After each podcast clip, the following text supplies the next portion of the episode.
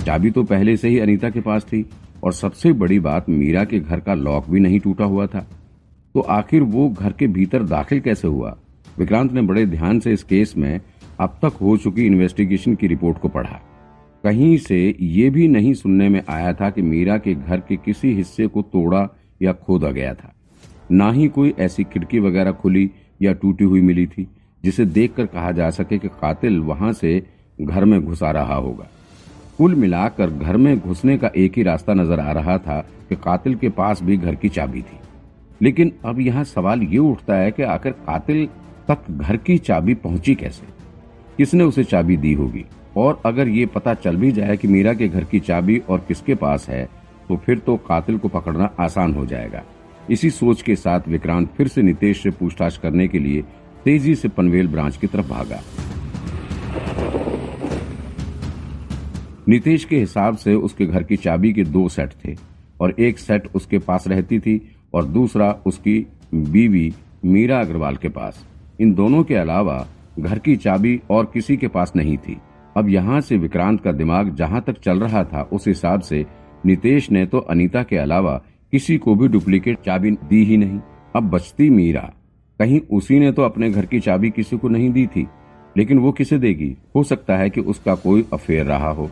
कोई boyfriend extra marital affair भी हो सकता है। हो सकता है कि मीरा ने उसे चाबी दे दी हो और फिर बाद में उसने ही किसी बात से चिढ़कर मीरा का मर्डर कर दिया हो। और फिर घर से सामान भी लूट कर भागा हो।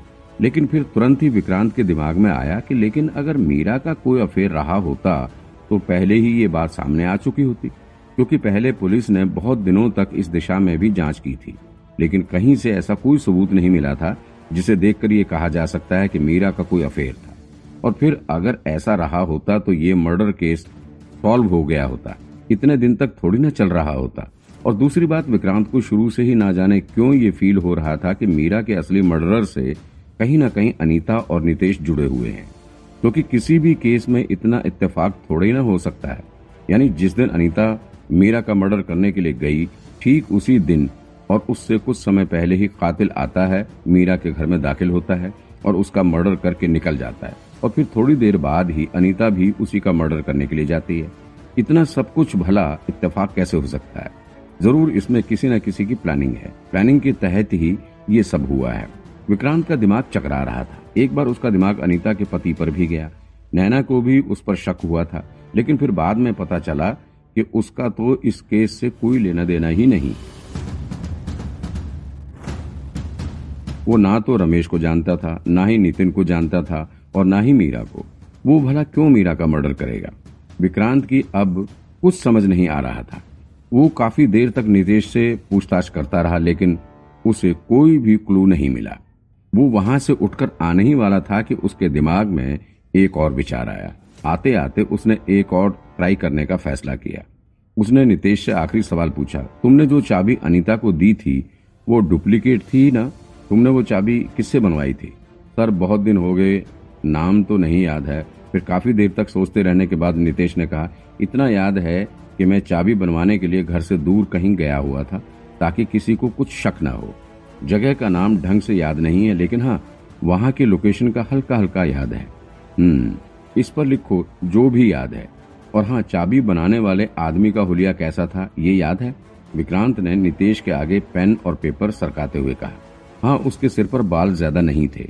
आधी खोपड़ी पर बाल थे, पर पैर भी खराब था, स्टिक के साथ लंगड़ाते हुए चलता था। क्या? क्या कहा तुमने?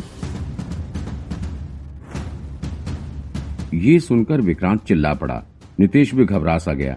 डर के मारे उसके हाथ से पेन और पेपर ज़मीन पर गिर पड़ा।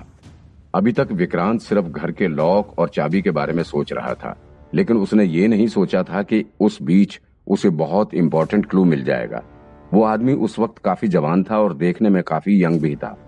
विक्रांत के कहने पर नितेश उस आदमी के बारे में और अच्छे से याद करने लग गया और उसे डुप्लीकेट चाबी वाले आदमी के बारे में जो कुछ भी याद आ रहा था, वो सब कुछ विक्रांत को साफ़ साफ़ बता रहा था। नितेश ने बताया कि वो आदमी लगभग छह फीट लंबा था और वो एक पैर से लंगड़ाते हुए स्टिक की मदद से चलता था। नितेश उस आदमी के बारे में जो कुछ भी बता रहा था, वो सब कुछ पुलिस रिकॉर्ड से मैच कर रहा था। पहले ही पुलिस ने अपने इन्वेस्टिगेशन में पता करके ये बताया था कि मीरा का कातिल कोई फिजिकली डिसेबल आदमी हो सकता है। क्योंकि मीरा के घर में जो फुटप्रिंट मिले थे, उसमें कातिल के दाहिने पैर का निशान ज़्यादा गहरा दिखाई पड़ रहा था। उसे देखते हुए साफ़ कहा जा सकता था कि कातिल के बाएँ पैर में कुछ प्रॉब्लम थी। कहीं उस चाबी बनाने वाले ने तो मीरा का मर्डर नहीं किया था? अच्छा क्या तुम उसे पहले से जानते थे? विक्रांत ने पूछा। क्या बात कर रहे हैं, सर?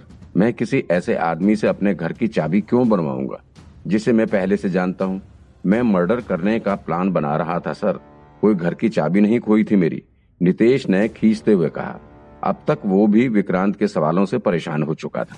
अच्छा जब तुम उसे डुप्लीकेट चाबी बनाने के लिए दे रहे थे तो वहाँ कोई और भी मौजूद था? किसी और को भी खबर थी कि तुम चाबी बनवाने जा रहे हो? सर अब इतना तो मैंने उस टाइम ध्यान भी नहीं दिया था, और ना मुझे इतना अभी याद है, नितेश ने जवाब दिया। अच्छा ये बताओ, तुम्हें चाबी किस दिन मिली थी? जिस दिन हमने मीरा का मर्डर करने का प्लान बनाया था, उस रात के तीन चार दिन पहले। मुझे अभी इतना ठीक से याद भी नहीं है। हाँ इतना याद है कि मैंने अनीता को पहले अपने घर को चारों तरफ़ से घुमाकर दिखाया था, और फिर उसे घर के भीतर कैसे घुसना है, ये सब समझाया था। फिर इसके बाद उसे चाबी भी दी थी। अच्छा यानी कि तुम दोनों ने मिलकर ही ये सब प्लान किया था। विक्रांत के दिमाग में कुछ चल रहा था। हाँ सर हाँ। कितनी बार मैं कहूँ अब? हम दोनों ने मिलकर ही मीरा का मर्डर किया था, नितेश ने चिढ़ते हुए कहा। हम्म लंगड़ा था वो, और लगभग छह फीट लंबा था, स्टिक भी लिया हुआ था। अब तो विक्रांत को पूरा यकीन होने लग गया था कि मीरा का मर्डर वही डुप्लीकेट चाबी बनाने वाला शख्स ही था। पहले ही विक्रांत ने ये आइडिया लगा लिया था कि मीरा का मर्डरर कोई शातिर और पेशेवर मुजरिम नहीं था बल्कि कोई नॉर्मल ही चोर या डाकू रहा होगा।